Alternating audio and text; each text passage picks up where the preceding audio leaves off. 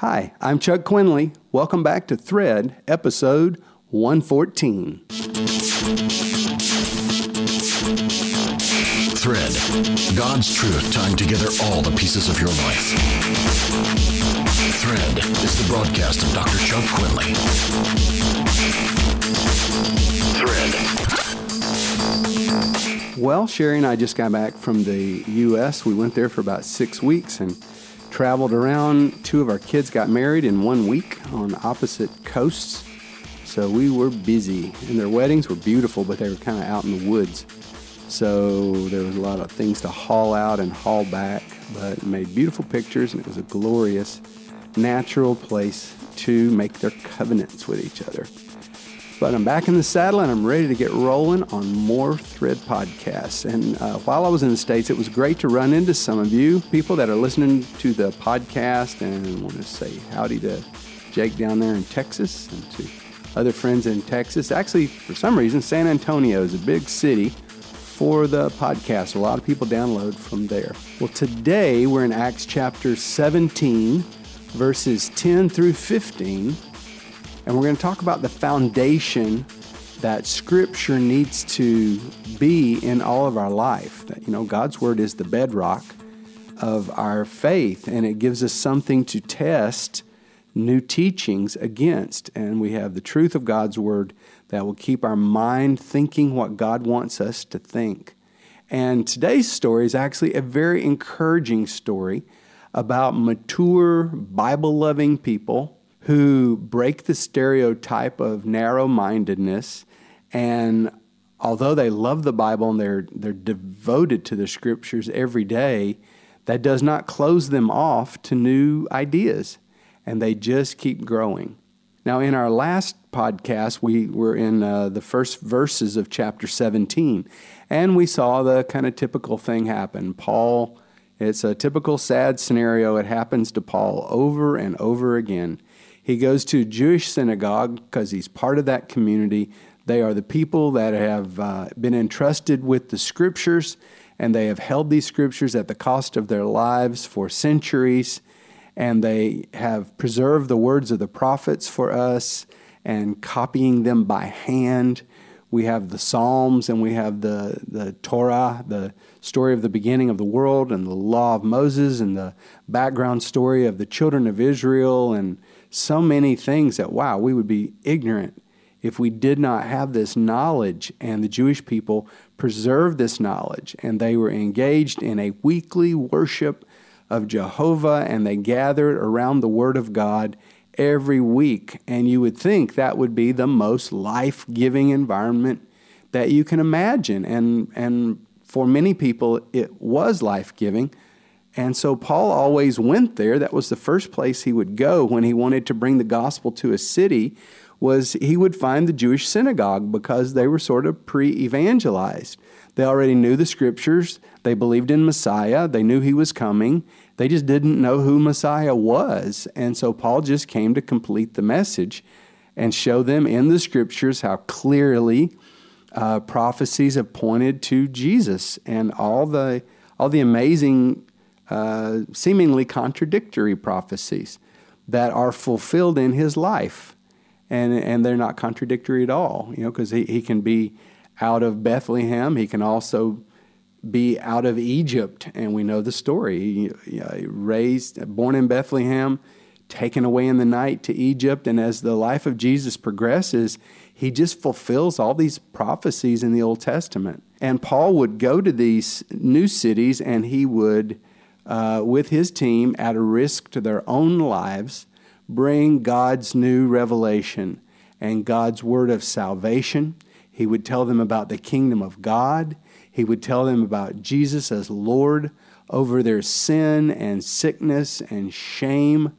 And some people in the synagogue grabbed it like fresh bread. But to the core conservative religious group, in most of the synagogues, and especially there in Thessalonica, Paul's sincere presentation and his delivery of God's offer of salvation rolled right off them like water off of a duck's back. And this is the bane of religion. You know, the, one of the poisons that is in religion And it's, you know, it's inevitable that our spiritual search does become something of a religion, no matter how hard we try to keep religion out of it. But there is this certainty that you are right and that you know the truth. And then you start defending the little truth that you know, and you develop this prideful antagonism against new truth. And so when God brings new truth to you, it doesn't, you know, it doesn't always match up perfectly with the truth that you know. Now all truth is God's truth, and if you just listen, the thing will fit if it is true, it will fit with God's truth. But, you know, people stop listening and they've got this little bitty body of truth and they're so scared it's going to get corrupted and taken away from them. And like truth is so fragile. And so when someone brings a fresh word, they rise up against that fresh word. And, you know, this is what leads to the death of all the prophets. They bring God's message to the people, but it doesn't agree with their nationalism or with their culture. And so they just close their ears and, and kill the one who brings the message. And that's pretty much what happened to Paul. In Thessalonica, one more time he had to flee. And he had to leave town and he went to another city called Berea. Also went to the Jewish synagogue, and this city was a teaching center. And this Jewish synagogue was a solid teaching center. This synagogue was was different in its spirit. These people were very dedicated to the word of God. But verse 11 says that while they were mature, Bible grounded, spiritually sensitive people, they were still God worshipers and they were seeking the Lord's revelation. So they, they knew the old ways, they knew the foundation of Scripture, and like the other people, they were surrounded by paganism and the constant assault of paganism against the truth of God's Word. And so, you know, it's understandable sometimes when uh, right wing conservative Christians, they just hunker down so hard and they stop listening to anybody uh, and even in their enemies, you know, the people that they perceive as the enemies of the gospel, sometimes those people, they're not necessarily enemies. They just have questions. And they need to be able to voice those questions. And if it is a true faith, then it is a reasonable faith. And we should be able to discuss these things and listen to people. But, you know, a lot of times people just harden up and close down because paganism is always assaulting the truth. And yet, somehow, in the town of Berea, these people remained open. They didn't let their maturity and their years, basically their years in church, close their minds. They kept their minds opened and they remained seekers of truth. Now, my doctorate is in something called spiritual formation. And spiritual formation is the study of how people grow and develop spiritually and how, how Christians throughout time have sought to get to know God and all the different methods and all the excesses that we've gotten into. And, and uh, it's a fascinating study. And one of the things that, that we studied was a, a teaching called The Way of Unknowing. And it's kind of, uh, it reminds me of something from college. You know, we, uh, we called the first year students freshmen. You know, they're brand new, they don't know how to find the cafeteria, and they're just fresh. Everything is new to them, and they need a lot of ha- hand holding and helping. The second year student has a very unique name, and, and there's not a name like this in the whole academic process. The second year student is called a sophomore. And if you break that word down, soph uh, would come from the word for wisdom, and so they're very wise. And then more is from moron. So they're, they're brilliant idiots. And the problem is they've had a little learning. They've had one whole year of learning. And often we become puffed up with all that we know. And we even start sometimes putting those two words in our sentences constantly if anyone is is even attempting to instruct us. And so, um, you know, it's the second year we're brilliant idiots. And so sometimes we even start to say, Oh, I know, I know, whenever someone is trying to bring us new instruction because we are so focused on everybody knowing that we know. And so the, the thing I like to do when we have a batch of students here at Media Light is I do this, this illustration and I draw a big circle on the blackboard and I say, okay, this circle represents all that there is to know. There is nothing that there that is known that is not inside this circle. This is this is all truth. This is all knowledge. It's there. This is God's mind. Now, of all that there is to know, how much would you dare say that you know? And so we we take a very bold step and we make a tiny dot in the middle. And then I talk about the way of unknowing. And the problem is, see, what we will do is, and then I draw these big arrows on the board to point to the dot. I draw these arrows from all directions. What we do is we start focusing on what we know, and we want everybody to know what we know. And so we're constantly facing what we know, and we, we repeat what we know, and we show it to others, and we, we want them to understand just how much we know. And that is the, the problem with a religious person if you could approach life with the way of unknowing, then you take what you know and you stick it in your backpack because that is your possession. And now you face outward from what you know into all that you don't know. And you ask questions and you treat everybody like they are a, resource of knowledge because they've all learned things that you haven't learned. And you've got all this available resource out there that you can take into your heart. So that's the way of unknowing. And that's what the Bereans appear to have, have captured in the heart of their Christian spirituality. They weren't building fortresses. Uh, they were opening the door. They knew the scriptures. Now, the natural fear is that openness to truth will lead us into doctrinal and practical errors as we invite pagan concepts to come inside the gates of our mind. And this is a true danger. You know, way too many Christians critically embrace whatever's trending in culture. Uh, my family and I have lived in Asia for over 20 years. We're surrounded by Eastern mysticism, Islam, Buddhism, animism, superstition that's at the root of all religion. I mean, when I look outside my window, even right now, I'm looking at a Buddhist temple on a hill. I hear the gongs all day long. Uh, Christ warned that false religion and the spread of false doctrine is one of the signs of the last day. So it's not like this isn't a risk. But the Berean synagogue, they weren't gullible and they weren't unguarded. They received the word. Verse 11 says, they received the word. You know, Paul says in his writings, do not despise prophesying. Receive the word of God with eagerness.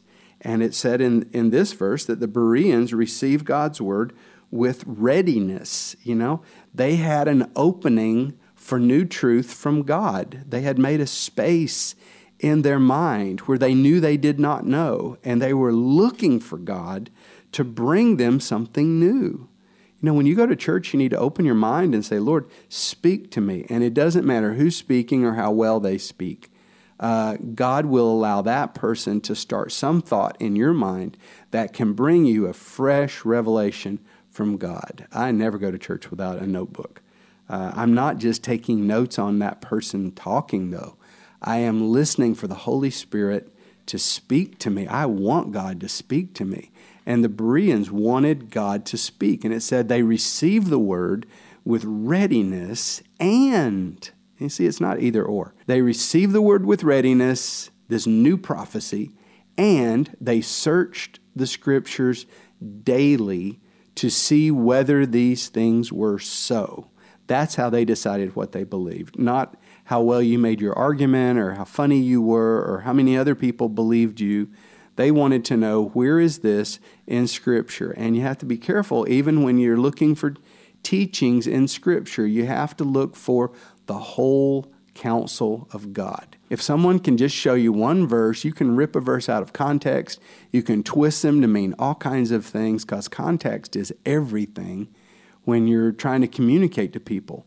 But basically, if you look, if you have a plain reading of the scripture from the Old Testament through the New Testament, you're going to get a feeling and a sense for the heart of God about everything. And you'll be able to know what is important to God, what God loves, what God hates. Um, You know, some people get all uh, specific about end times prophecy and they just like live in that world. And, and, you know, that's a fascinating study, but there's work to do right now, and there's life to live right now. And whenever Jesus comes, he's going to come.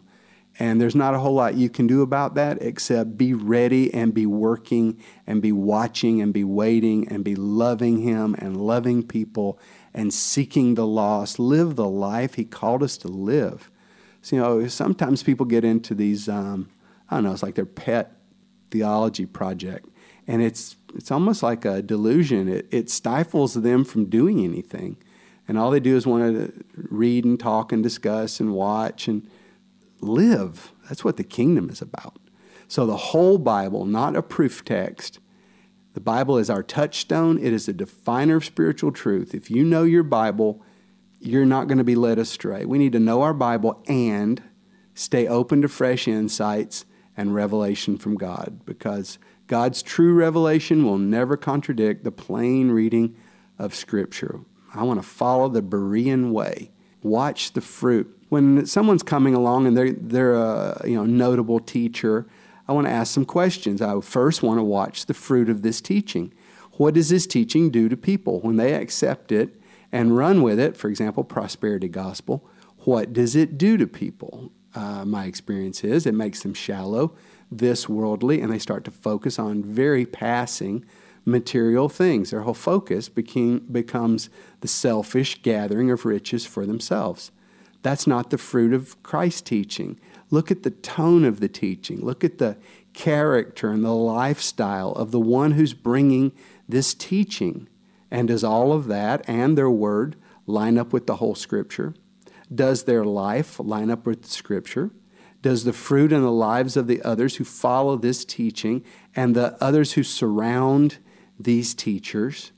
You know, is, is that is there good fruit in their life? Can you see the Spirit of God at work and the love of God and the, the gifts of the Spirit and the fruit of the Spirit alive in their life? You know, God has a lot to say to us, and we can have both a solid doctrinal foundation based on Scripture and an openness to charismatic gifts, personal revelation, dreams from God, and fresh teaching of God's truth through messengers he sends to us. Let's keep growing, but let's follow the Berean way. Well, that's all for today. I would love to hear from you. If you've got questions, send me your questions. If you want uh, Sherry and I to pray with you about anything, just send it. You can write my personal email, chuck at quinley.com. And if you would uh, go to quinley.com slash love and you can give us some social media credit there. Let your friends know you're listening to the podcast and that you're enjoying it. Uh, Quinley.com slash iTunes and give us a rating on the iTunes network. That'll go a long way toward causing the, uh, the public to know more about this podcast so they can find it easily when they're searching for spiritual truth. God bless you. See you next time on Thread. Thread is the broadcast of Dr. Chuck Quinley. Log on to Quinley.com. Thread.